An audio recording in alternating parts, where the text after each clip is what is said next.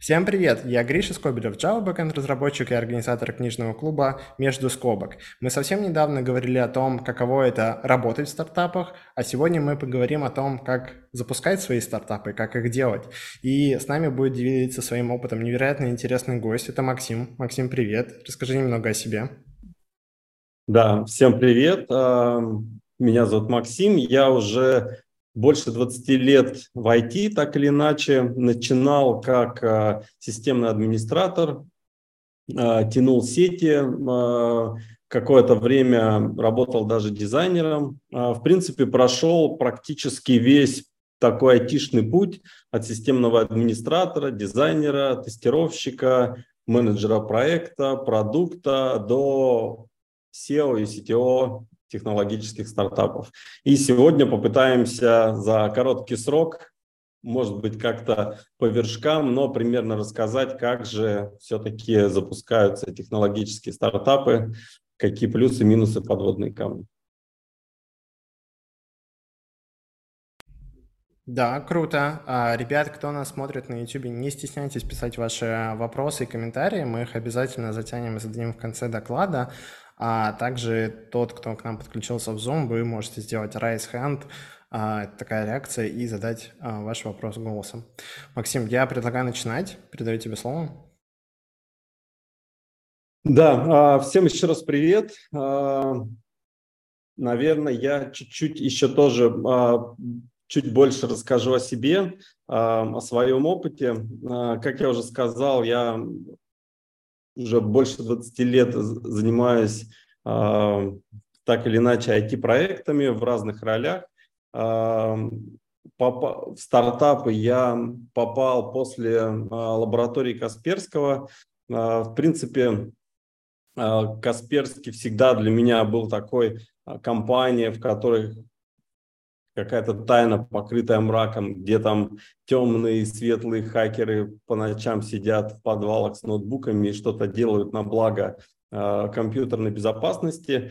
Но поработав э, порядка трех, трех-четырех лет, э, мне прям, скажем так, надоело в корпорациях это бесценный, очень крутой опыт, особенно для молодых ребят, молодых разработчиков и там менеджеров, посмотреть, как это все устроено а, в больших компаниях, пощупать какие-то устройства или технологии, которые, ну, просто так не дотянуться, будучи там инди-разработчиком или даже в небольшой компании. Поэтому с точки зрения опыта я, конечно, всем рекомендую попробовать корпорации, там те же там, Яндекс, Касперский там, и так далее. Вот. Но после трех-четырех лет я решил, что все, я хочу динамики, хочу какой-то жизни, хочу больше а, какой-то созидательной работы. И ушел а, из Касперского, познакомился с ребятами, и мы как раз а, занимались тем, что а, пилили стартап. Это был конструктор браузерных приложений. И в целом его суть была в том, что любой медиа а, на нашей платформе буквально в несколько кликов мог а, создать свой тулбар. Тогда еще были тулбары, дальше позже браузерные расширения. Вот. И, собственно, вот такой стартап мы делали, про него я чуть позже расскажу. А сейчас я бы, наверное, хотел начать с того, что, а, что же такое, собственно, стартап. Я неоднократно слышу, особенно в последнее время, что в принципе стартапами называют примерно все. То есть э, любое начинание, любой бизнес, любую приложеньку, любой сайтик там и так далее. То есть все, у меня уже есть свой стартап. И в принципе в этом нет ничего плохого, но давайте все-таки, скажем так, чтобы быть на одной волне, а, я поделюсь своим представлением, а, что же, собственно, такое стартап. А, наверное, основной ключевой особенностью стартапа является то, что стартап – это некая, как правило, технологическая компания, а, в основе которой лежит какая-то технология, которая прежде всего позволяет а, не не рыночно, скажем так, расти. То есть это в десятки раз опережая по росту традиционные бизнесы. То есть это буквально, что называется, такая стартаперская хоккейная клюшка, когда мы можем наблюдать с каждым годом или с каждым месяцем даже прям рост там кратный.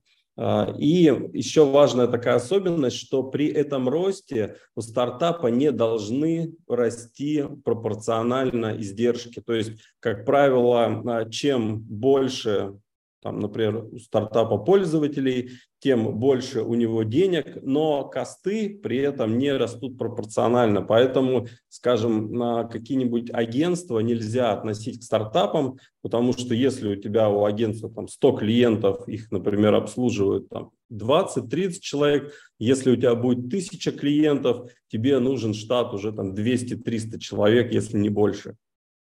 Вот в стартапах, как правило, все наоборот. Чем больше народу, тем, чем больше пользователей, э, косты, конечно, тоже растут там на сервера, как правило, но не пропорционально. Вот. И, как правило, как я уже сказал, есть какая-то технологическая инновация или какая-то технология, или какое-то там приложение, или что-то такое технологичное, что как раз и позволяет э, стартапу быть стартапом и, собственно, расти вот в такой вот геометрической прогрессии. Э, к примеру, ну вот классические такие модели, э, модели там Airbnb, того же Uber, э, которые очень любят инвесторы, это модель маркетплейса, когда есть, по сути дела, какая-то технологическая платформа, там сайтик, приложение или и то, и другое, и благодаря которой можем соединять э, там, продавцов, покупателей, там, клиентов и э, там, те, кто хотят, например, сдать квартиры, те, кто снять квартиры. И если э, там у Airbnb, например, тысячи квартир или там сотни тысяч квартир, в целом сама платформа технологически принципиально не, не сильно отличается от количества там, клиентов, но при этом, соответственно, бизнес растет, количество клиентов, заказов, комиссий, денег, все растет. Вот примерно такая же история была у нас э, с Яндекс Советником, а, который а, мы продали в 2014 году Яндексу. А, у нас это э, это приложение, браузерное расширение, которое помогает экономить э, деньги на покупках. Возможно, видели такую желтенькую строчку, когда, например, пользователь заходит на сайт какого-нибудь видео, на страничку с айфоном, а, советник понимает, что это iPhone, он идет в Яндекс Маркет, находит такой же iPhone по более выгодной цене и, соответственно, показывает такую полосочку, там, например, Гриша, купи этот же iPhone, но там на 3, 5, 10 тысяч дешевле. Вот. При этом, а, чем больше пользователей, тем лучше, но при этом сам продукт э, технологически как-то сложнее не становится или там издержки не растут. Э, когда э, я покинул Яндекс, продукт имел порядка 50 миллионов пользователей и в целом рос примерно на 100 с лишним процентов каждый год, то есть он больше, чем в два раза удваивался, что как раз и рисовало ту самую стартаперскую хоккейную клюшку. Окей, а, когда мы более-менее определились, что такое стартап, давайте поговорим, с чего начинается каждый стартап. Начинается все с идеи.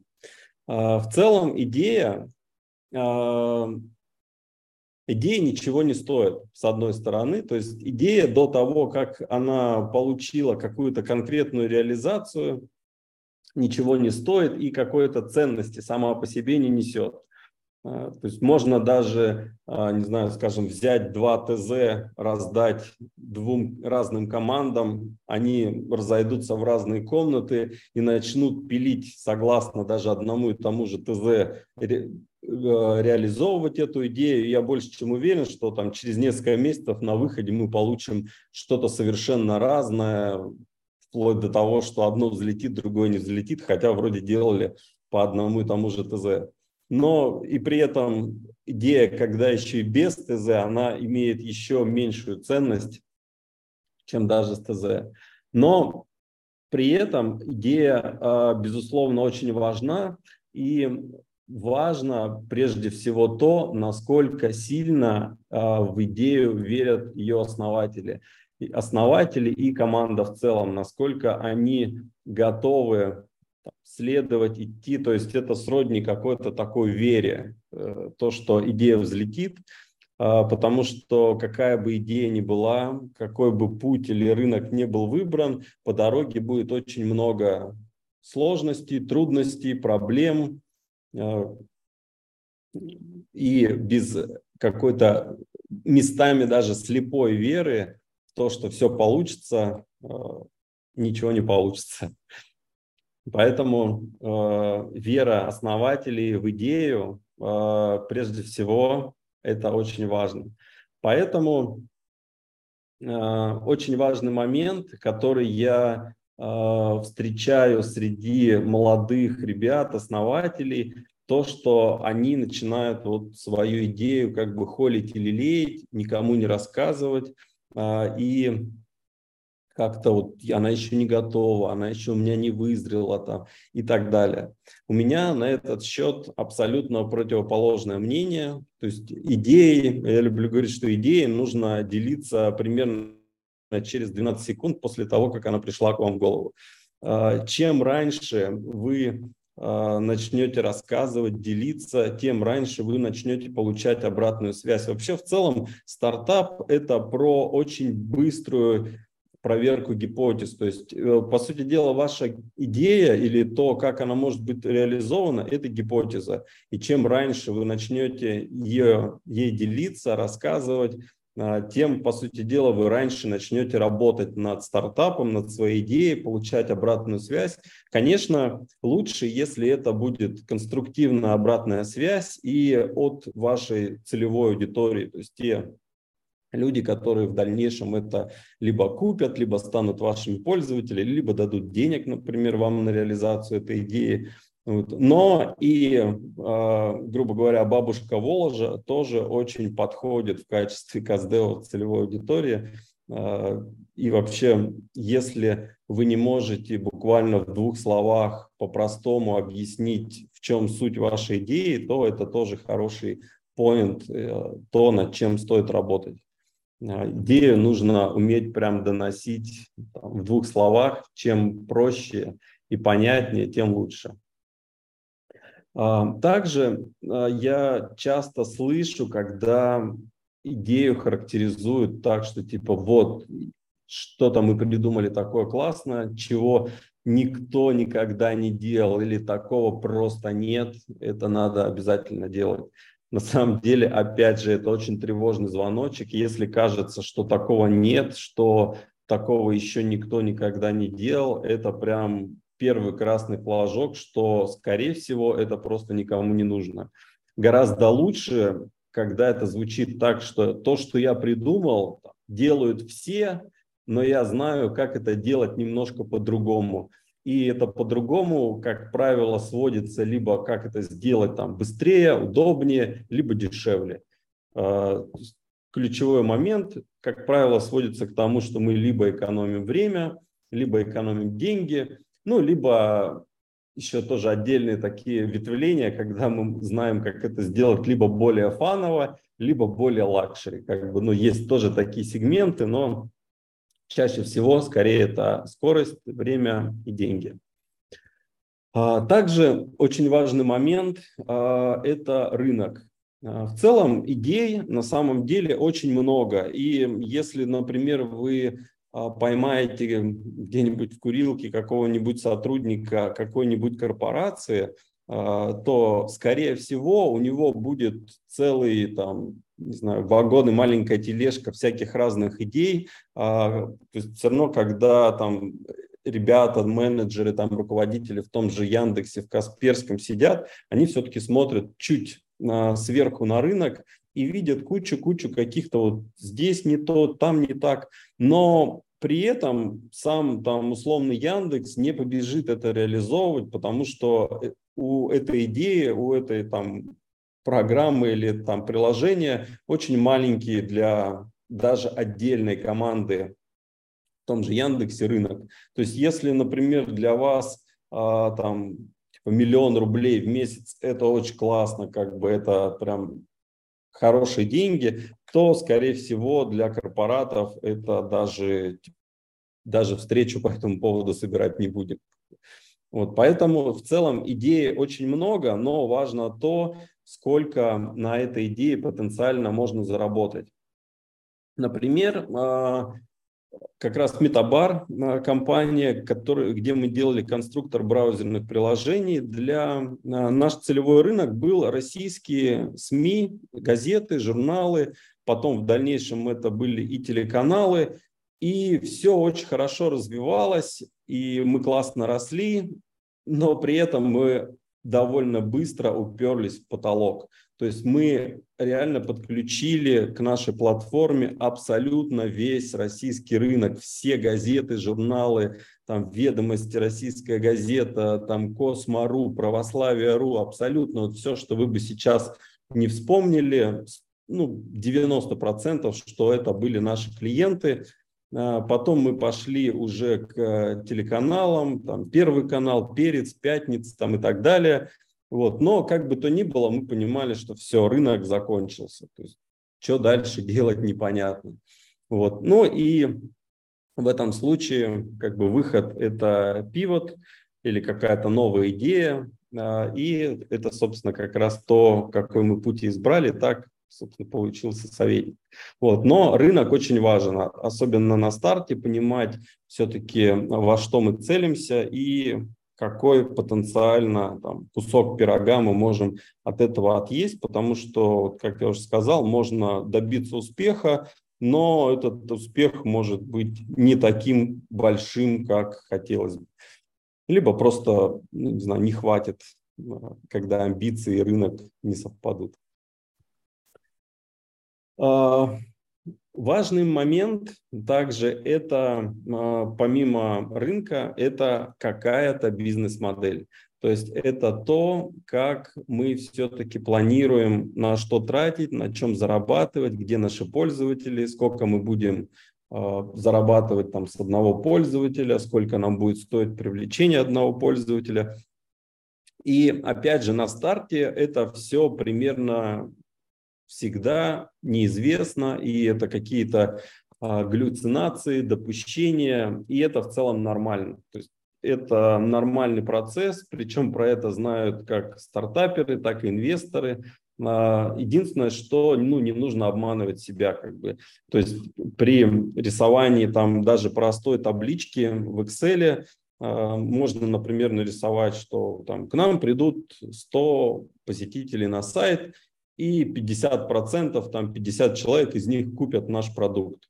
Как бы классно, хорошее допущение, но, как правило, опять же, пообщавшись с экспертами или показав э, этот бизнес-план, бизнес-модель каким-то более опытным ребятам, ну, скорее всего, вам обратят на это внимание, что очень-очень оптимистично. Как бы очень классно, что если каким-то образом у вас это получится, но скорее нет. Скорее, то есть процент там тех, кто зашел, и конверсия в купивших будет гораздо ниже. Поэтому лучше закладывать, а, скажем, менее оптимистичные, уж лучше заложить там 0,1%, потом на реальных цифрах получить там 3% и вообще быть счастливым, что все на самом деле гораздо, а, гораздо интереснее, приятнее, выгоднее, чем планировалось. Но, как бы то ни было, самым важным, наверное, пунктом, который бы я хотел осветить, что этот самый бизнес-план, бизнес-модель, она должна быть. То есть э, ее, скорее всего, вы будете даже не успевать корректировать по мере того, как будете получать какие-то новые данные, запуская рекламу, общаясь там с адвайзерами, с экспертами, с э, какими-то просто даже знакомыми и так далее. Но совсем без нее нельзя. Все равно мы должны хотя бы на пальцах как-то что-то себе представлять, понимать. И это либо, опять же, э, позволяет укоренить веру там, основателей в то, что вот мы смотрим на эти цифры, мы верим в эти цифры, и поэтому и верим в нашу идею, продукт там, и так далее. Поэтому это очень важный момент, который а, на самом деле многие упускают, что там, ну, пока у нас ничего нет, пока у нас продукта нет, там, давайте мы не будем заморачиваться и с а, какой-то бизнес-моделью. Но лучше если даже на коленке, даже примерно, то есть э, понимать и юнит-экономику, и от э, того, какая именно будет, какой именно будет продукт, как мы на нем будем зарабатывать, будет ли это там подписка, продажи или там доход с рекламы и так далее. Это все важно, это все должно быть хотя бы учтено в модели, а там уже какие-то более реальные цифры, в нее можно будет подставить, скорректировать, там, протянуть это на 10 лет вперед вот, и радоваться. А, далее а, продукт. Продукт а, очень важен и прежде всего самая, наверное, важная часть продукта – это отсечение всего лишнего. Вообще, в целом, стартапы – это про скорость, про э, большую скорость, итеративность, про проверку гипотезы. По-моему, э, Безос сказал, что самый важный критерий – это насколько быстро мы умеем генерировать какие-то новые интересные гипотезы и насколько быстро мы можем их проверять. Поэтому никогда не нужно э, пытаться сделать какой-то классный продукт сразу. То есть всегда все равно надо начинать вот прям максимально с простого и быстрого. То есть по-хорошему, если вам пришла идея, то где-нибудь через недельку, а то и две после того, как она к вам пришла, уже нужно как-то ее начинать проверять. Будь то это лендинг, э, если там вы, например, даже делаете мобильное приложение, можно в буквальном смысле нарисовать на бумажке экраны этого приложения и вот с такой пачкой бумаги ходить и буквально показывать людям и говорит, вот ты видишь экран, куда? Он тебе пальцем тыкает вот там в эту кнопочку, ты говоришь, сейчас подожди, подкладываешь ему бумажку с другим экраном. То есть это максимально просто, максимально быстро, не нужно никакой разработки, не нужно ждать там три недели опрува в Apple Store и так далее. Мы можем сделать буквально мобильное приложение на бумаге и бежать его проверять. И уже даже на таком MVP, на таком продукте мы можем собрать кучу полезной информации, которая позволит нам а, какие-то новые гипотезы придумать, чтобы там нарисовать новые бумажки. Кстати, чем еще бумажки хороши, что ты этот интерфейс можешь подкорректировать прямо тут же. То есть если ему что-то непонятно, ты говоришь, подожди, тут же перерисовал от руки, говорит, а если вот так, он такой, а, ну так понятно, там, или кнопочки какие-нибудь не увидел. Вот, на самом деле вот таких вот стартаперских лайфхаков довольно много, как можно, не имея ничего, ни денег, ни времени, начать проверять, показывать э, пользователям уже что-то.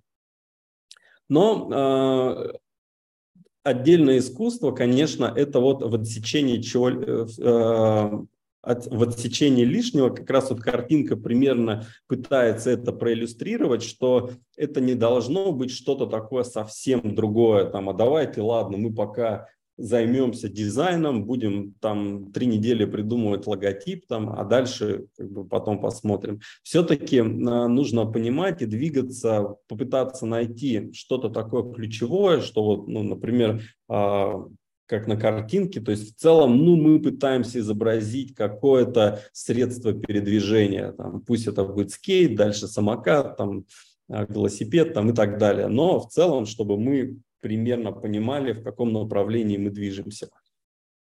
Вот, поэтому э, проверять надо быстро, проверять надо дешево. И э, опять же, выбирая те способы проверки. Например, э, в том же советнике э, мы э, выкатывали релизы несколько раз в день. То есть для нас, когда, когда продали проект Яндекс и когда въехали в Яндекс, конечно, ну, соответственно, маленький, быстрый, юркий стартап и большая корпорация, нам нужно было слиться, скажем так, в едином процессе и ребята, девопсы, которые, ну, там, привыкшие к процессам, что там готовится релиз, там спринт, там две недели, сейчас мы это все соберем, зарелизим. Мы говорим, нет, у нас не так, мы релизимся каждый день, в день по нескольку раз, включая пятницы там и так далее. И это просто типа вы как, как вы так живете? Мы такие, ну вот Иначе по-другому нельзя, мы бы не смогли тогда обогнать там наших конкурентов там и так далее. И э, всегда нужно выбирать, как, как э, можем там, катать релизы быстрее. Причем, опять же, вот э, взять э, там мой текущий проект э, с, э, ассистента Copilot to Trip, мы буквально в первые дни правили все прямо на живую в продакшене. Когда пользователей не так много, цена ошибки там стремится к нулю, буквально чуть ли не прямо на сервере, все это тут же, то есть э, время релиза, грубо говоря, исчислялось там минутами, часами. Потом, конечно, по мере роста, по мере э, роста количества пользователей, ты начинаешь там релизиться раз в день, потом там несколько раз в неделю, потом раз в неделю, например, или несколько раз в месяц. Но это скорее такое вынужденная мера, все-таки стремиться нужно к тому, чтобы релизить э, как можно быстрее, как можно больше проводить итерации, как можно быстрее получать обратную связь от пользователей и от рынка в целом. Окей. А, наверное, гораздо даже более важная вещь, составляющая стартапа, э, важнее, наверное, даже чем идея, там, продукт там, и так далее, это команда. Потому что, опять же, как показывает практика, практически все стартапы э, меняют направление, э, бизнес-модель, как я же говорю, вообще такое живая практически субстанция, постоянно изменяющаяся. Но команда – это то, что не так просто поменять, даже если очень хочется. То есть это люди, с которыми вы делаете продукт, э, который вносят, причем э, в отличие там, от тех же корпораций, в стартапе каждый человек очень важен, э, очень много, как правило, на него завязано, или там, не знаю, швец и жнец на людей и грец, вот поэтому очень тщательно нужно подбирать людей по ценностям, по отношению к работе.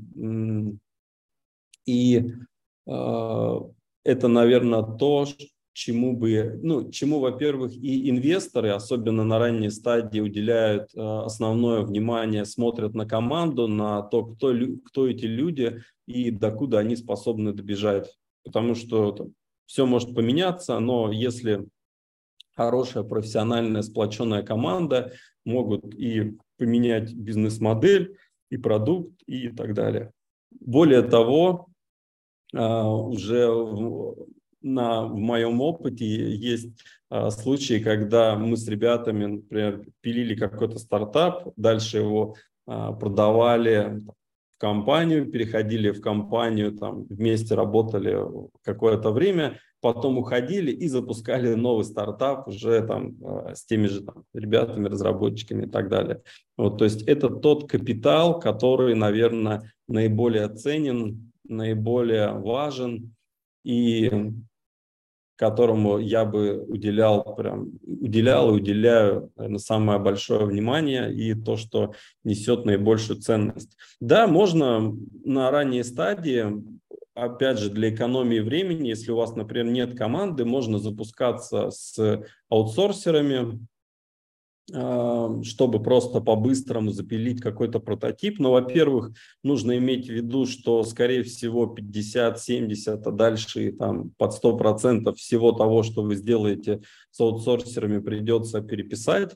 Вот. И пока, но при этом, пока аутсорсеры там, делают э, какой-то прототип, вот вы, собственно, все равно ищете, подбираете, собираете команду, Опять же, как показала практика, все равно лучшие люди почему-то находятся а, как-то либо через знакомых, либо сводит ну, просто какая-то, не знаю, судьба, жизнь там и так далее. Не всегда, далеко не всегда, например, какие-то рекрутеры или агентства, которые даже берут за это, ну, довольно большие деньги за подбор кадров, далеко это не всегда является гарантием чего-либо. То есть очень часто бывает, что даже за большие деньги находят каких-то людей, с которыми вы потом просто не срабатываетесь, или просто люди приходят также, приходят и уходят, скажем так. Вот, поэтому команда стартапа – это очень важно. И важен уровень доверия, и профессионализма, и прежде всего вовлеченности. Часть и основополагающая такая момент э, – это кофаундер, это тот человек, с которым вы будете делать, собственно, свой стартап. Э, и наверное, много копьев уже сломано про то, делать ли, нужен ли вообще, в принципе, партнер, или если там у меня есть, например, там время, деньги и так далее, почему бы не пилить это все самому и быть там соло-фаундером. Но практика показывает, что все-таки партнерства работают гораздо лучше и по статистике, и э, по статистике тех же инкубаторов, э, и тут даже дело не столько в наборе компетенций, хотя это тоже очень важно, когда, например, кто-то там разбирается в маркетинге и продажах, а кто-то, например, в технологиях. Но даже помимо компетенции очень важная часть э, это именно помощь такая на уровне не знаю, психологическая, что ли, помощь, кто, а, кто тебя поддержит, с кем можно поговорить, потому что среди а, соло-фаундеров есть прям чуть ли не отдельное такое, отдельная боль предпринимательского одиночества, когда а, все равно у всех сходятся звезды в какой-то неудачное стечение, скажем так, обстоятельств, и нужно с кем-то поговорить, поделиться. Часто часто это бремя ложится на жен, девушек там и так далее, но все равно э, партнер, который очень хорошо понимает и тонкости и там бизнеса, и проблем там и так далее, он просто необходим в этом случае. Поэтому, конечно, э, наличие партнера, а лучше там двух, может быть, если уже говорить о компетенциях, это, конечно, такой прям must-have для любого стартапера. Где же искать, э, собственно, хорошего партнера? Э, на этот счет у меня нет какого-то нет какого-то такой волшебной таблетки, что иди туда, не знаю куда. Э, конечно, хорошо, если вы уже где-то вместе работали или учились, или какой-то путь жизненный прошли, потому что, опять же, партнер, кофаундер – это очень сильно про доверие. То есть то, кому вы можете там, открыться, поделиться не только какими-то своими бизнес-идеями там, или технологическими там, изысканиями, но и просто даже своими там, переживаниями, болями там, и так далее.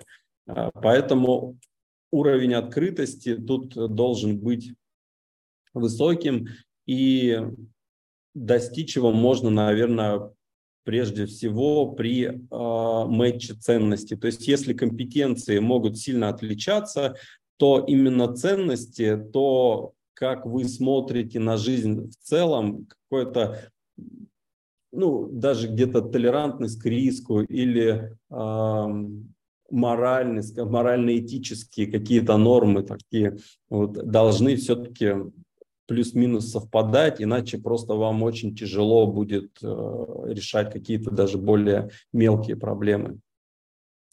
Э, последний, э, последнем проекте мой партнер Ислам, мы э, забавно, но мы нашли друг друга, что называется, вообще по объявлению.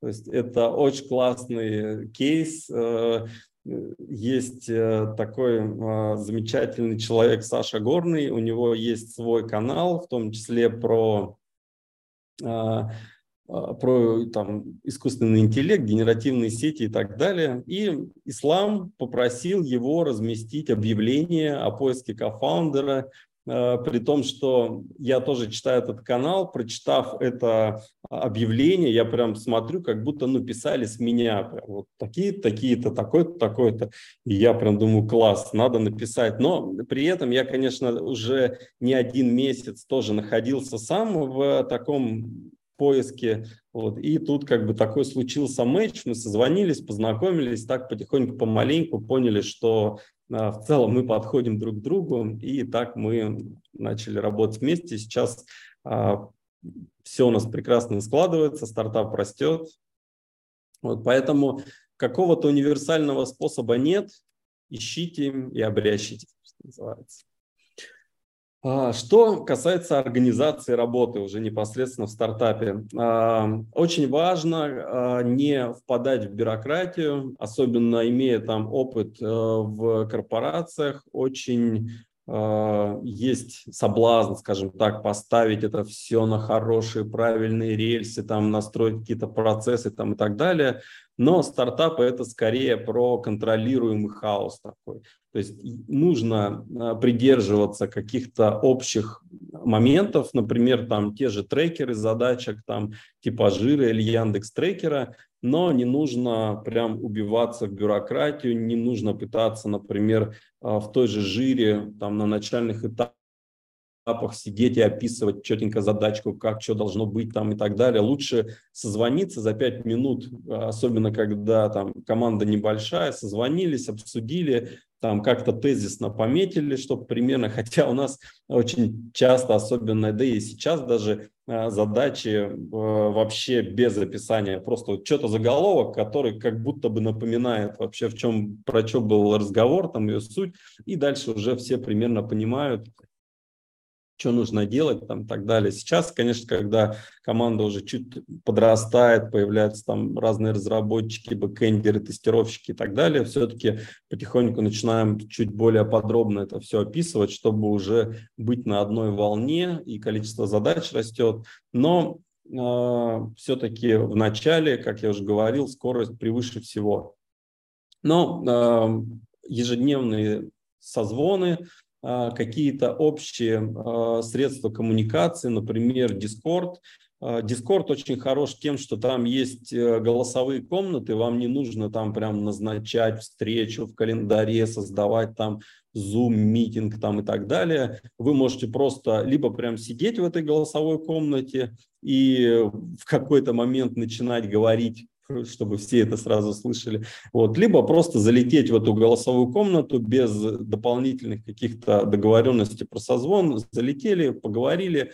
Это даже бывает проще, чем вот прям набрать там по телефону позвонить. Вот в Телеграме сейчас, когда появились э, топики, когда чат можно поделить на топики, тоже довольно удобно. Раньше тяжело было пользоваться Телеграмом именно в групповой коммуникации. Сейчас вполне себе, вот мы живем в телеге и очень хорошо, и это позволяет, с одной стороны, всей команде быть как будто бы в одном чате, но при этом дискуссии а, разделены по топикам. Все, кто хотят, могут читать там хоть про маркетинг, хоть про особенности разработки. Кому не хочется, то просто там мьютит или там заходит по мере необходимости. Вот. Но какой-то вот такой инструмент прозрачности а, должен присутствовать. И отсюда как раз а, тоже интересный вопрос, что же все-таки лучше, удаленная работа или работа в офисе. Несмотря на то, что уже последние несколько лет, особенно спасибо пандемии, мы все распробовали удаленку, не только мы, но и корпораты и так далее. Все-таки, как показывает практика, особенно на начальном этапе, живая коммуникация а, все-таки лучше.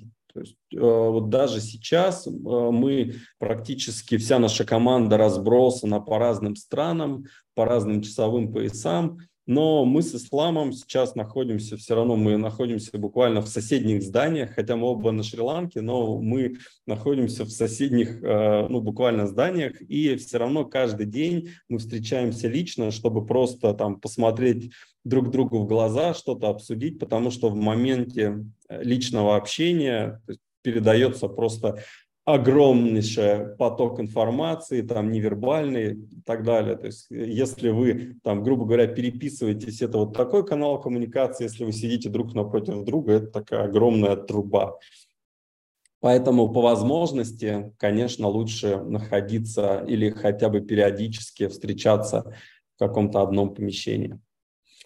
А, Еще хотел бы затронуть такой момент, как выживать, а, когда нет денег, когда вы маленький стартап и живете на, на подножном корме.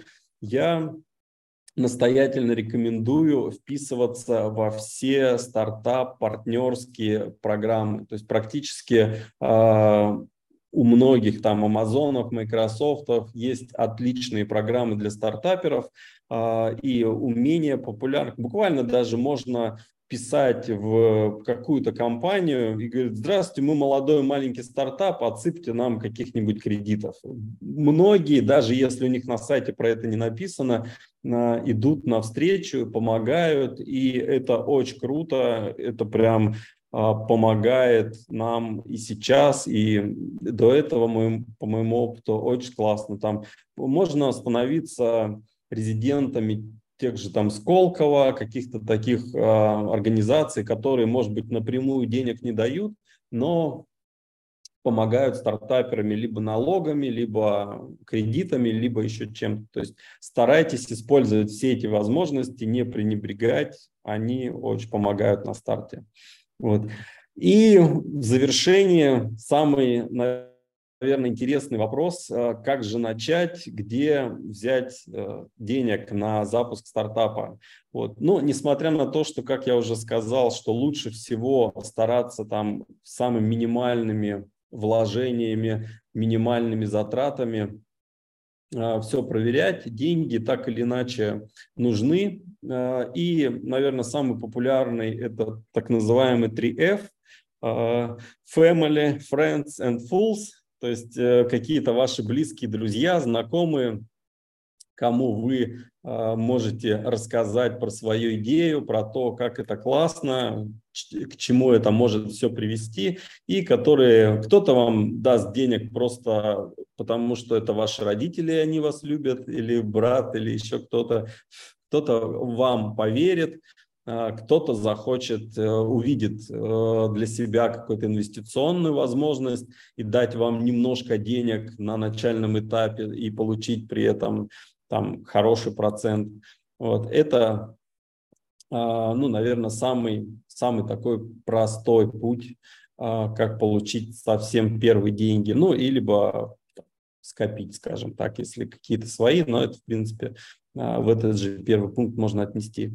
А, следующий пункт – это акселераторы. А, многие акселераторы, а, помимо помощи, особенно если это ваш первый проект, первый стартап, поделятся не только опытом, не только расскажут про то, как там считать юнит-экономику, там, питчить инвесторам там, и так далее, но и дадут какую-то часть э, денег вам, опять же, за процент компании. Обычно в акселераторах это порядка 7, 10, 12 процентов.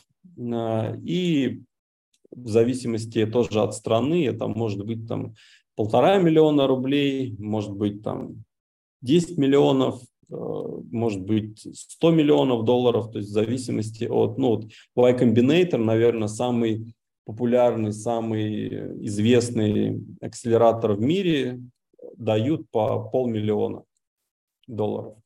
Поэтому пробуйте, старайтесь. Мы, например, сейчас а, являемся резидентами от In5, акселератора дубайского, и еще двум акселераторам мы, мы туда прошли, но отказали, просто потому что уже находимся на чуть более поздней стадии, чем а, предусматривают там акселерационные программы, нам уже не так интересно.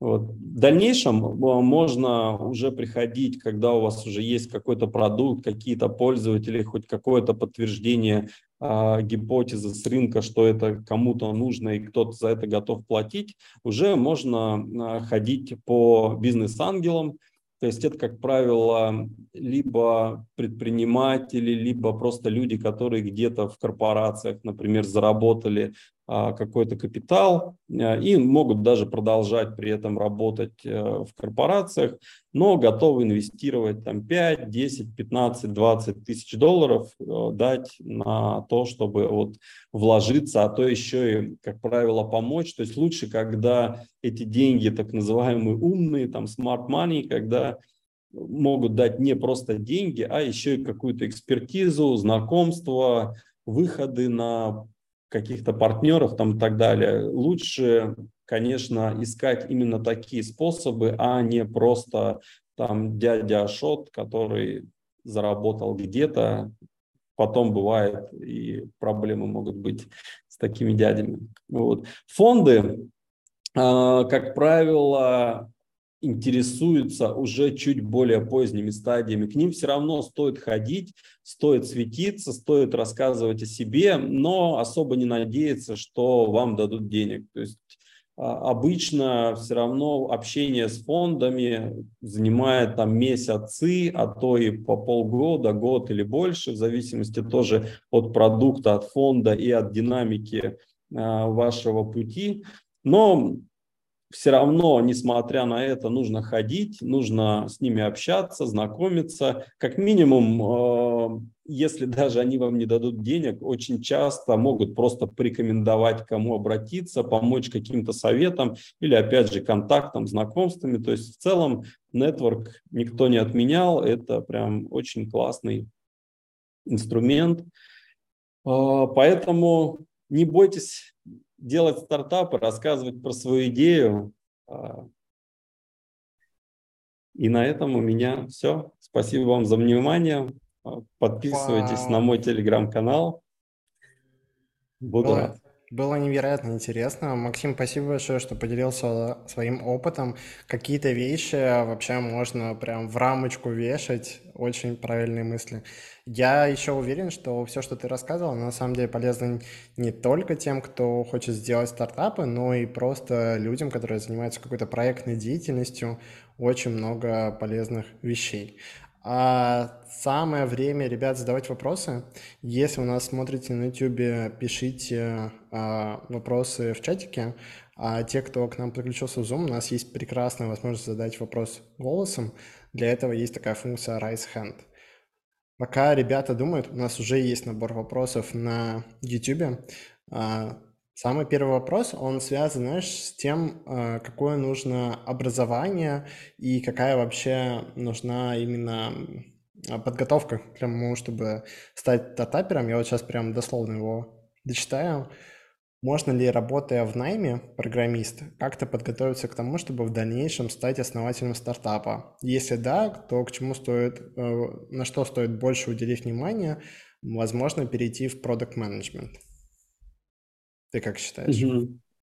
Ну, я думаю, что несмотря там на работу в найме, и я ну, точно знаю, что многие ребята, э, и вообще это хороший прям такой путь э, того, чтобы начинать делать свои какие-то pet-проекты. То есть, будучи, например, бэкэнд-разработчиком, можно начинать чего-то кодить, тем более, э, ну, в смысле кодить, я имею в виду еще какая-то параллельная история, э, и как раз погружаться в основные вот эти моменты, бизнес-модель. То есть не просто, ну, как правило, у разработчиков, э, как э, у, например, там маркетологов или там продуктов э, часто беда бывает с тем, что они не понимают, как это закодить, то у кодеров другая момент, что они знают, как это закодить, но не знают, как это продать. И хороший, э, ну, в таком случае хороший как раз способ это искать э, какого-то кофаундера, который бы эту вашу возможность там накодить подумал, как это все обернуть в какую-то бизнес-идею. В целом, путь, э, ну или как минимум погрузиться в историю продукт менеджмента, как вообще теорию там, создания продуктов, какие-то э, книжки по, по этой теме почитать, э, несомненно, стоит. Тем более, что, опять же, в стартапах, как я уже говорил, почти каждый и швец, и жнец, и несмотря на то, что вроде как распределены все равно роли, очень большое пересечение идет. То есть и, а, например, даже опытный технический директор, если не понимает, а, как, как работает бизнес, как там клиенты вообще приходят, вряд ли он будет способен создать какую-то а, хорошую архитектуру для продукта, для проекта, чтобы она отвечала и по костам и, там, и так далее. Поэтому да, лучше копать во все стороны, но свой домен, как бы, чтобы был основной. А по поводу курсов плюсу, я приложу ссылку, есть невероятно классный курс на курсере про project management и про то, как э, доводить продукты до конца. Еще я знаю на самом деле много людей, даже целых трех, которые а, получили МБА, то есть они были там, условно говоря, аналитиками, тоже там программистами, архитекторами, и вот МБА их очень сильно забустила, вот эта программа, и они смогли там, условно говоря, запустить свои очень крупные проекты. Как ты смотришь на МБА? А, у меня МБА нет. Я точно знаю, что Ислам поступил на МБА, но не поехал, поэтому тут у меня как бы я э, отстранился такой, окей, если что, у ислама практически там в теории MBA, э, насколько насколько MBA именно... Не, ну, безусловно, как бы хуже не будет, что называется, но я не думаю, что чтобы э, запускать там стартап, особенно на начальном этапе, особенно если э, там вы, например, разработчик и сейчас где-то работаете в найме, то MBA это точно не та первая ступенька, с которой там стоит начинать. Скорее, а, опять же, э, по моему опыту и опыту каких-то знакомых, на MBA э, идут уже какие-то чуть более опытные даже предприниматели, когда вот они упираются. То есть все равно все базовые моменты, которые необходимо которые необходимы для старта, грубо говоря, сейчас можно посмотреть на Ютубе, почитать в книжках, и точно не нужно там э, ехать международно, там в Америку, например, чтобы получить там самый настоящий кленовый MBA. Вот поэтому я думаю, что в целом нет, не обязательно, когда вы будете хотеть, э, там, не знаю, стремиться к IPO, то тогда, да, возможно, очень сильно пригодится. Я еще вспомнил, на самом деле, еще есть такой э, школа курсов, называется Go Practice. Вот, это, это не mm-hmm. реклама, вот, э, они мне не заплатили. Я просто слышал хорошие отзывы от друзей о том, что это как такой инкубатор, где ты там можешь каким-то реальным проектом управлять. Вот как еще это называют, по-моему, такие хомячковые проекты. В общем, я тоже потом закину ссылку, чтобы вы посмотрели. Круто. Да, Олег Якубеньков, э, он тоже с Яндекса, очень классный, и как раз он на самом деле привнес э, такое очень большое новшество, что э, как бы он позволил учиться уже не на пальцах, а хотя бы на кошках. То есть все равно это как бы тренировочный стенд, но э, после Олега начали запускаться и вот Карпов Корс, например, тоже начали запускать там свои э, такие практис. Вот поэтому, да, очень классный инструмент. Не реклама. Да, это, это не реклама. Но если захотите там рекламу, приходите, да, разберемся. Слушай, следующий вопрос, а он про то а как найти э, команду, вот, про которую ты рассказывал? У меня тут еще добавление от меня, что стартапы это же на самом деле высокие риски. Ну, то есть э, люди э, понимают, что, возможно, эта компания вообще не завершится успешно, вот, и они в какой-то ее сменят момент, то как вот искать в таких условиях людей к себе в команду, и как вот, может, есть какие-то маркеры, которые говорят о том, что это те люди, которые тебе подходят по mindset у? Да, очень правильный, хороший вопрос. И я помню, а, когда, опять же, уходил из Касперского, знакомился с ребятами, а, и мы прям все проговаривали. говоришь, все понимают, что через, там, возможно, три месяца этого всего не будет от слова совсем, это все перестанет существовать, и мы там все разойдемся, а скорее всего не разойдемся, а будем делать что-то новое. Но в целом, да, риски, а, более того, больше вероятность, что это все, а, скажем так, сдуется, закончится, прекратится, чем то, что мы там станем единорогами. Это просто, ну, по статистике так. Поэтому это очень важный момент, и это нужно проговаривать э, со всеми. Это опять же про открытость и про то, что это нужно проговаривать прямо в момент там, найма, собеседования, потому что есть э, ну, действительно люди, которые, знаешь, как я люблю говорить, что для кого-то э, стабильность – это уверенность, а для кого-то стабильность – это скука. как бы вот для тех, кто хочет уверенности, для тех, кто хочет быть э, уверенным в том, что он получит годовую премию, 13-ю зарплату, и то, что его не уволят там за какой-то малейший косячок. То есть, ну, это просто, наверное, пока не, не та стадия, это люди не для стартапов. То есть стартаперы все-таки более такие а, более романтичные, более а, отшибленные или там более толерантные к риску ребята, которые очень, например, э, хорошие в целом, э, э, хорошие люди, скажем так, хороший материал, хорошие члены стартап-тусовки – это те, кто уже поработал или работает сейчас в корпорациях, кто уже там, скажем так, сытенький, то есть у них нету прям потребности в деньгах там и там на кусочек хлеба они уже зарабатывают, но не хватает как раз вот этого драйва, вот, э, вот этого какого-то риска. И, по сути дела, они готовы инвестировать часть своего времени. А, у кого-то, причем довольно много, потом, если вот так пообщаться, кто-то чуть ли не половину своего рабочего времени это как бы привет руководителям в корпорациях, как бы, но в целом довольно много готовы там до там, 15-20 часов в неделю выделять на работу в стартапе и либо совсем ничего не получать пока за это, то есть за опцион, за возможный будущий какой-то успех. Вот.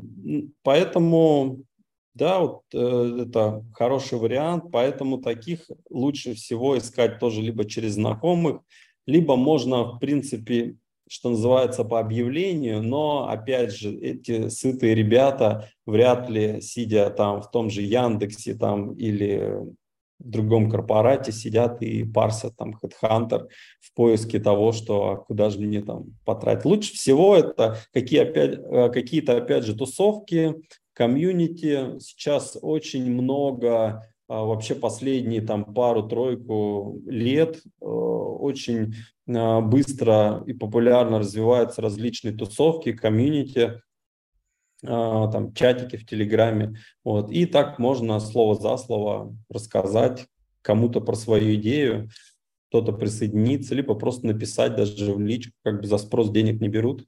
Еще вот в тему да, поиска работы, например, вот эти акселераторы, там вот, например, Y Combinator, у него прям на сайте есть, условно говоря, ты можешь поискать вакансии и, возможно, там же как бы размещается. Это круто. Слушай, у нас на самом деле в подтверждение твоих слов, вот у меня было интервью с Игорем Пересунко, он работал в Microsoft, и вот он как раз-таки один из тех людей, которому было очень скучно, и он решил перейти, вернуться, так сказать, в стартапы, вот, и он сейчас невероятно счастлив, вот. Я думаю, это скоро интервью выйдет э, монтированное. Вот. Так что да, это подтверждение твоих слов, э, так все и есть. А тут еще в Zoom есть в тему того, что при найме этих людей, как вообще идет, э, как их можно поощрить. Ну, то есть понятно, что можно там какую-то зарплату делать, э, например, даже чуть выше рынка, но и, например, вот начинать раздавать, как ты уже сказал, опционы, а есть что-нибудь такое, что еще какие-то варианты, как завлечь к себе людей? Но я бы все-таки прям вот пункт, пунктом номер ноль поставил бы все-таки саму идею, что-то, ну, то есть это какое-то нематериальная мотивация, скажем так. То есть бывает очень, например, какие-нибудь топ-менеджеры на даже крупных корпорациях, а, им нравится, то есть вот какое-то такое ментальное желание помогать чему-то расти, делиться своим опытом. Но в целом это очень хороший признак, когда люди, добившиеся каких-то результатов, получившие какой-то опыт, когда появляется потребность этот опыт как-то поделиться с кем-то, причинить людям какую-то пользу. И, наверное, вот это наиболее хорошая мотивация вот, при этом, э, ну, там, потом позвать их там, в менторы, в адвайзеры, в дальнейшем, э, возможно, и в инвесторы. И таких историй много. Там ну ладно, сейчас не буду называть конкретных фамилий, но э, в целом это очень хорошая история. Сначала завлечь идеи, потом, э, чтобы человек немного вложил себя, своего времени, вот, а потом уже перешел в какую-то там позицию адвайзерства, например. Вот. И на начальном этапе, да, это какой-то, какая-то небольшая доля, э, деньги, ну, чаще точнее деньги, наверное, даже реже. То есть это уже, если там привлекаются инвестиции, уже когда есть деньги, то что на начальных этапах день, денег скорее нету, и там каждая копеечка вкладывается в рост самого проекта. Ну и сам, сам э, этот человек, ментор, адвайзер, он заинтересован в том, чтобы скорее э, проект рос, а не в том, чтобы вот сейчас на нем там заработать сколько-то тысяч рублей там, в моменте. Ну да, как я как раз таки про Игоря говорил, что это подтверждение твоих слов, что он именно больше не про то, что его что-то материально интересует, а именно ему хотелось вот этот драйв, вот эта а, энергия и идея. А еще, да, я тоже на личном опыте знаю людей, которые, например, рассматривают только работу в стартапах, потому что они считают, что там они гораздо больше растут как технические лидеры, и им это очень сильно нравится. Круто. Слушай, тут еще в чатике спрашивают э, у тебя совета по поводу того, какие вообще перспективы э, для стартапов именно искусственного интеллекта. Как ты видишь это направление? А, ну, вопрос с подвохом, потому что я сейчас э, как раз занимаюсь стартапом э, на, на основе искусственного интеллекта, конкретно там э, LLM моделей. И я, конечно, в этом вижу огромные перспективы. И э, меня, ну, я настолько уже погружен в тему там LLM, чат GPT, там модели от Гугла, Мета там и китайских каких-то моделек там и так далее, что для меня это такая уже свершившаяся новая реальность, и мне даже а, очень странно слышать, встречать каких-то даже друзей, там, предпринимателей, даже айтишников, а, или кто работает в около айтишной сфере, которые, например, спрашивают там, а ну это вообще перспективно, там, ну стоит мне, например, там чат GPT использовать там или как-то. Я говорю, ну а стоит ли тебе Гуглом пользоваться? Как бы, то есть Э, то есть это сейчас мы переживаем а, очередной такой революционный виток, который открывает огромное количество возможностей для стартаперов, для того, чтобы буквально перекроить, переделать практически, ну вот если взять те же там LLM модели и чат GPT, они могут очень сильно изменить примерно любую сферу, где есть какие-то буквы, где есть какое-то общение, где есть какой-то про язык или про коммуникацию и так далее. То есть примерно все, что угодно. Вот поэтому э, я очень сильно верю в искусственный интеллект, в э, большие языковые модели, в то, как они будут развиваться, в то, как э, будет развиваться даже open source. То есть, конечно, сейчас там чат GPT, четвертый GPT, пока еще впереди планеты всей, скажем так, но я буквально с каждым днем вижу, как а, open source догоняет, как а, вот последний, как э, Facebook, он же Мета, выпускает свои бесплатные open source модели, которые можно дообучать, файн-тюнить, и насколько они э, где-то даже, если не обгоняют, то точно уже догоняют э, GPT, точно 3,5, где-то даже в отдельно узких задачах и четвертый тоже, особенно э, с учетом того, что OpenAI чего-то немножко последние месяцы э, прибили, скажем так, сапогом четвертый GPT, он стал похуже, чем, чем там был 4 месяца назад, например. Поэтому очень сильно верю в искусственный интеллект, языковые модели и в open source в том числе. Э, единственное, что вот где, ну, сейчас, наверное, основная проблема, где бы вот железо э, набрать, а, чтобы самому обучать там и так далее, особенно если, например, в российских uh-huh. реалиях, потому что я точно знаю, что даже Сбербанку, Яндексу тяжело закупиться там хорошим железом, не говоря уже про простых смертных. Вот. Но посмотрим, посмотрим, тут тоже прогресс не стоит на месте. Да, согласен полностью. Да, про искусственный интеллект у нас есть целых два выпуска, где мы один разбирали про то, как он вообще работает, и он прикладной для разработчика, а второй про архитектора. Но мне кажется, тут еще стоит именно углубляться в то, что насколько продукт полезный. Это тоже э, важно, именно сама идея, как ты и сам говорил. А у нас есть вопрос э, из зала. Роман, тебе слово. А, привет. Слышно меня? Да, привет. А, да, привет. Э, да, Максим, спасибо за лекцию. Очень э, структурно, интересно. Э, вопрос такой. Как правильно подойти к выбору идеи, точнее, к работе над ней с точки зрения затрачиваемых ресурсов временных, да, скорее. То есть, ну, если мы говорим, что мы берем какую-то гипотезу, мы ее проверяем, вот есть ли какой-то там, не знаю, средний показатель, там, сколько времени правильно и эффективно тратить, да, то есть за год ты должен потестить, например, 5 разных гипотез или 20. Э, ну, понятно, что очень сильно может варьироваться в зависимости от того, э, в какой сфере ты это делаешь, да, там искусственный интеллект – это, наверное, там одна история, да, и там ты можешь долго идти до каких-то первых э, денег и вообще там до схлопывания юнит экономики. Есть там какая-нибудь история про ритейл, где это быстрее. Вот как подойти к, к такой истории? А, ну, смотри, без конкретики, конечно, сложно, но давай попробую. То есть в целом вот я целюсь примерно в такие грубые цифры, что э, через месяц уже э, нужно, ну, через месяц примерно должно быть хоть что-то понятно. То есть через месяц должен быть какой-то там, не знаю, минимальный прототипчик, может быть прям совсем на коленочный, но уже что-то, что можно, может быть, где-то со стыдом, скажем так, но уже можно показывать людям и как-то уже э, если через, ну, понимаешь, что через месяц не получится, то, возможно, стоит чего-то там обрезать, как-то упростить там и так далее.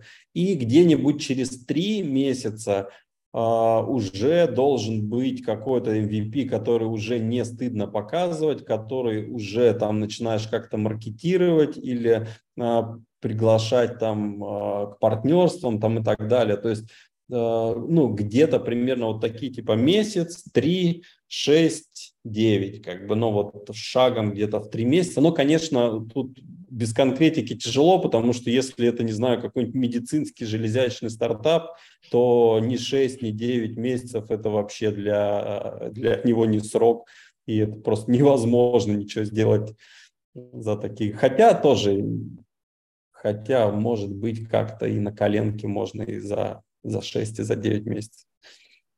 Ну, понятно. И, соответственно, мы там от одной стадии, там, месяц-три, э, мы историю в три месяца идем, если у нас на этапе месяца какие-то из гипотез или какие-то метрики у нас подтвердились, да?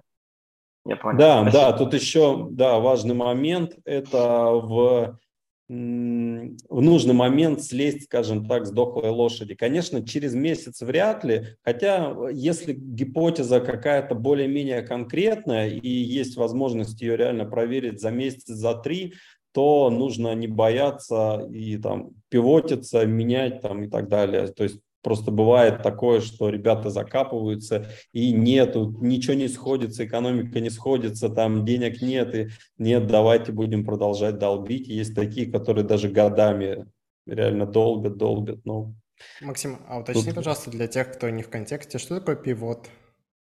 Пивот – это какой-то разворот, то есть когда вы, например, хотели делать, например, хотели вы делать дневник питания, а, но потом решили, что вот общий какой-то дневник питания не нужен, и нужно фокусироваться конкретно на людей там, с диабетом, второго типа, и вот именно для них важно там следить за питанием, и дневник именно для них, и там дальше уже, соответственно, начинают там обрастать фичами с там трекингом инсулина там и так далее. И вот вы как бы повернули немножко в другую сторону, развернули там направление своей работы. То есть пивот это, по сути дела, делаем что-то другое, а не то, что хотели. Я тебя вначале. понял. Спасибо за пояснение. И, Ром, спасибо большое за вопрос. У нас есть еще э, несколько вопросов. Максим, у тебя есть еще время? Да, да. Супер, супер. А, да, у нас вопрос от Костя, Кость, тебе слово. Должна быть возможность размьютиться. Да, слышно меня? Да, Кость, тебя слышно. Ага, привет. Максим, скажи, пожалуйста, вот такой вопрос. Насколько разумно пробовать идти в направление AI, ну, делать что-то на основании, на основе open source моделей, особенно учитывая, что как бы есть опыт только в бэкенд разработке, а с Data Science я вообще никогда дела не имел. То есть вообще... реально ли что-то собрать и стоит ли туда лезть? Это будет, наверное, что-то B2B, скорее всего. А, сейчас точно да. И, как я уже сказал, во-первых, потому что open source сильно догоняет, наступает на пятки даже там серьезным коммерческим ребятам, которые вложили десятки, там сотни миллионов долларов в обучение, но даже взяв вот даже на сегодняшний день какой-нибудь э, вторую ламу от меты, можно вполне себе делать неплохие результаты, э, там, продукты и приходить с ними, опять же, в какие-нибудь B2B, особенно небольшие бизнесы, где там может быть, вообще конь не валялся в плане IT, не говоря уже там про какие-то искусственные интеллекты.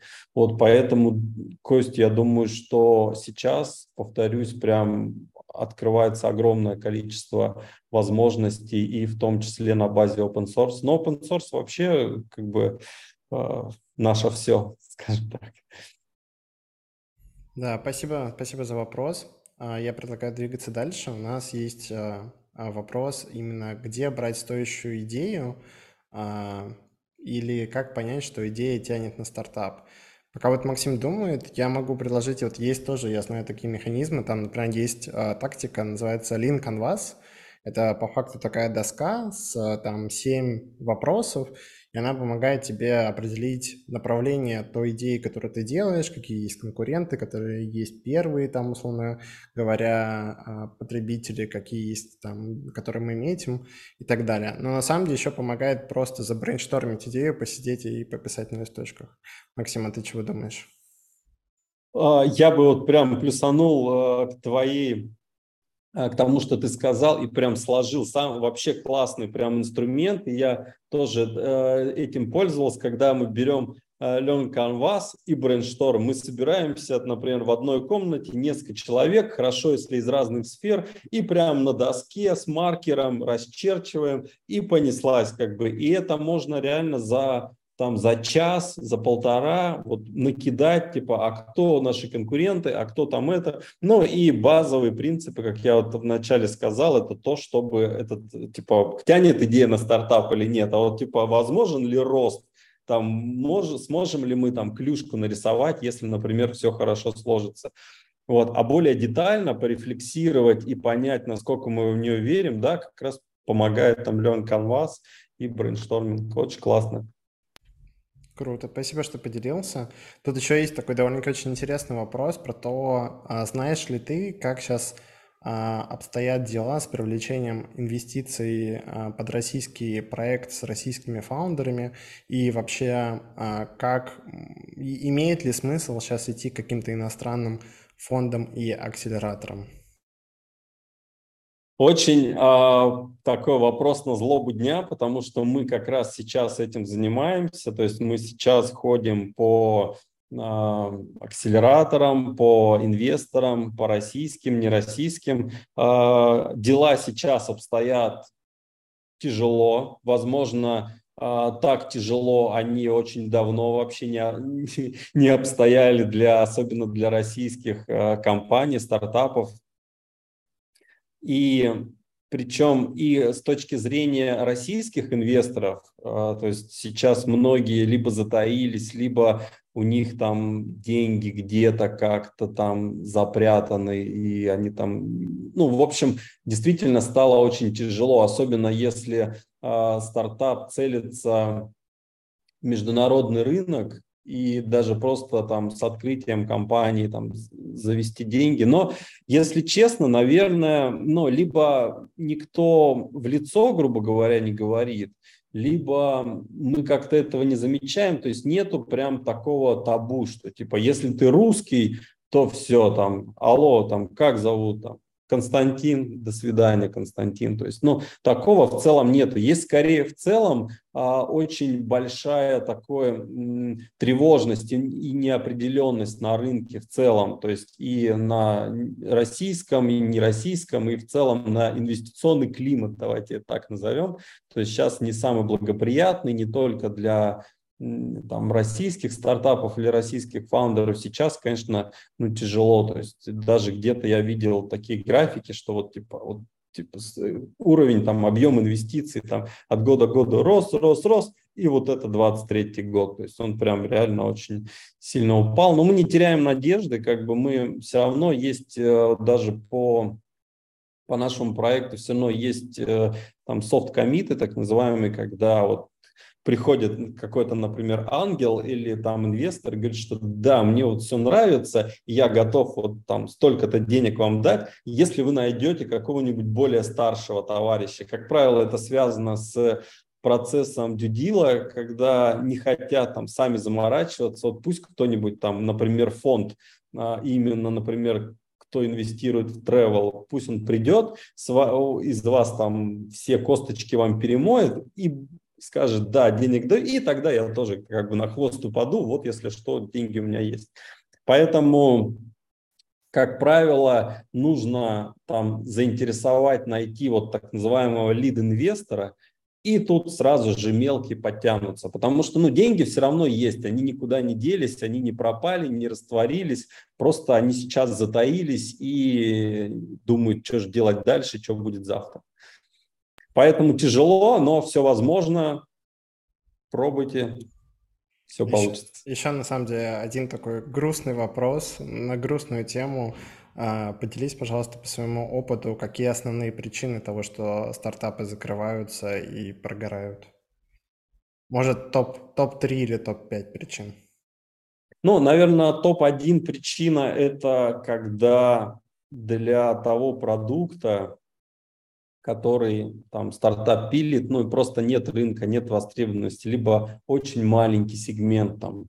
Э, и это, наверное, наверное, там ну, 60, может 70 процентов всего того, что, э, опять же, это чревато, особенно для ребят из разработки, кто очень хорошо понимают, как запилить там мобильное приложение, как обучить новую модельку там и т.д. и т.п. То есть я не думаю, ладно, сейчас там давайте мы сейчас все это сделаем, обучим там. И на самом деле так оно работало лет 20 назад, когда софта не было. То есть любой даже маломальский кривенький софт, если кто-то мог его создать, он уже находил там своего потребителя. Сейчас текущих реалиях таких, что софт в принципе бесплатный. То есть мы не знаю, пользуемся супер классными приложениями, там, не знаю, от того же Яндекса или от мировых гигантов, и они все бесплатные. То есть софт как будто бы стал вообще супер классный и супер бесплатный, как бы супер дешевый. Вот, поэтому, э, поэтому, да, извини, Гриш, потерял мысль. Про причины, да, отказа, а, да. стартапов, вот, ну да. Угу. Да, поэтому как бы чаще всего не находит э, своего потребителя. И второй момент, когда, э, например, вот позапрошлом, прошлом году закрылось очень много стартапов, которые, э, ну, грубо говоря, Яндекс Лавка в Канаде, в Нью-Йорке, в Тель-Авиве, и вот очень много наших соотечественников, у меня минимум трое, четверо там друзей, хороших знакомых, кто запускали в Яндекс Лавку там в Канаде, в Нью-Йорке, в Лондоне, как бы, и примерно все они закрылись просто потому, что это очень капиталоемкий э, бизнес. Нужно, особенно на старте, постоянно вливать много инвестиций. И вот они не нашли, примерно все они не нашли там следующий раунд. Кто-то нашел, кто-то попытался пивотнуться, кто-то вместо самой лавки делает начал делать софт для компаний типа лавки, для там доставщиков и так далее. То есть, ну, как бы а, выживают как могут, но большинство просто закрылись, как бы там какую-то часть денег вернули инвесторам, кому-то нет. Вот поэтому, наверное, две вот такие самые основные причины – это отсутствие вообще рынка и потребности в продукте, который вы придумали, и потребность вроде есть, но нужны деньги на развитие, а денег нет. Еще вот самый последний вопрос от меня, это по поводу того, что вот, ну, я задумываюсь про то, что про инвестирование, да, вот одно дело, когда ты сам скопил, а, но вряд ли этих денег может быть достаточно на какую-то долгую перспективу, то есть все равно нужно найти какой-то источник финансов, за счет чего там нанимать каких-то сотрудников или каких-то подрядчиков или аутсорс и так далее.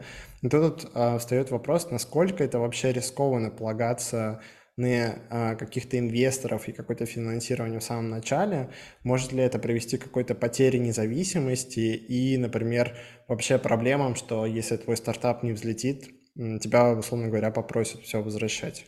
Это вот как ты про дядю Ашота рассказывал, что, возможно, с ним могут быть проблемы. Вот а с крупными mm-hmm. компаниями такое бывает?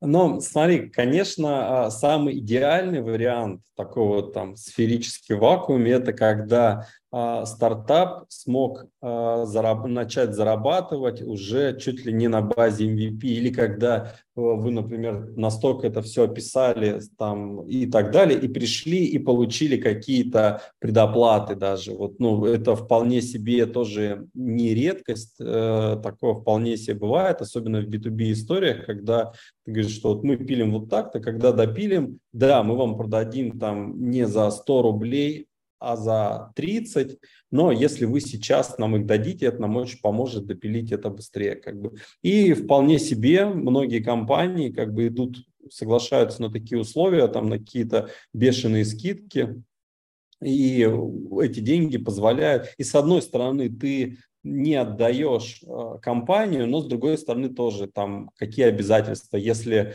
э, ты там, не выполнишь свои обязательства, то есть то, тоже, скорее всего, придется вернуть. То есть это такой беспроцентный кредит, скажем так, это может быть э, как вариант. А, что касается таких условно гоп-стопов, ну, наверное, э, в такие истории вписываться не стоит, скажем так. То есть, ну, как бы, грубо говоря, денег брать у Ашота – это очень рискованно. А, да простит наш Ашот. И все-таки в ну, таком венчурном бизнесе я особо про такие истории не слышал, ну, либо они как-то очень не афишируются. Но в целом все вроде люди адекватные, понимают свои риски, и венчурные инвесторы тоже а, понимают эти риски, но а, тут все равно, опять же, на доверии, на uh-huh. том, чтобы не было такого, что там фаундер взял денег и купил себе там тачку, самолеты, бизнес-классы там и так далее. Говорит, потом, ребят, что-то мне не получилось. Вот, то есть, ну, тут надо быть э, честными и находить и, соответственно, инвесторов, которые будут тебе доверять, но и самому не подвести и сделать там все от тебя зависящее. Я тебя понял. Спасибо большое, Максим. У меня закончились вопросы. А, я предлагаю по старой традиции нашего книжного клуба сделать общую совместную фотографию. А, те, кто с нами в Zoom, не стесняйтесь включать камеру, можно просто улыбнуться в камеру, показать там кружку, кошку, планшет, там еще что-нибудь, и будет приятно. И мы такие типа, е, мы обсудили стартапы и знаем, как это теперь делать, е, крутяк. Вот, все, я, я сделал скриншоты. Сейчас еще раз, типа, е Круто, круто. А, вот. Максим, хочется сказать тебе огромное спасибо. Вот, а, я желаю тебе успехов а, в твоем стартапе и во всех твоих других стартапах. А, также подписывайтесь на телеграм-канал Максима, там много интересного, мы приложим обязательно ссылочку. Максим, может, у тебя есть какое-нибудь финальное напутствие для наших зрителей? Не бойтесь, то есть э, не бойтесь пробовать. Э, не каждый, конечно, готов там а, отказаться, не знаю, от любимой работы, теплого насиженного места и так далее, но все равно всем настоятельно рекомендую что-то все-таки пробовать. Пусть даже если у вас есть возможность инвестировать там 1, 3, 5 процентов своего времени, это может быть либо какой-то отдушиной просто, либо это может быть хорошим вектором для вашего профессионального развития, И очень часто из этого все-таки вырастают какие-то проекты. Например, у меня есть очень классный мой друг, с которым мы много лет дружим, еще вместе работали в Касперском. Он делает маленький, с одной стороны, проект «Тайны Санта», который на самом деле востребован только один раз в год примерно, но при этом он им занимается уже несколько лет, и вот я знаю, что в этом году или в прошлом уже он вышел и на международный уровень, и у него уже э, там клиенты, у него уже сотни тысяч вот этих вот тайных сан по всему миру, при том, что это абсолютно его pet project, это там не какой-то супер бизнес стартап, но при этом вот он потихоньку, помаленьку, как говорится, вода камень точит, поэтому пробуйте, дерзайте, и, возможно, вы как минимум а, получите бесценный опыт, а, а как максимум нового единорога. Да, спасибо тебе большое. Очень вдохновляющие примеры. Тебе пишут тоже на YouTube в чате. Спасибо большое, было очень классно. Вот. А на этом я предлагаю расходиться. Всем хорошей недели и хорошего вечера. Всем пока-пока.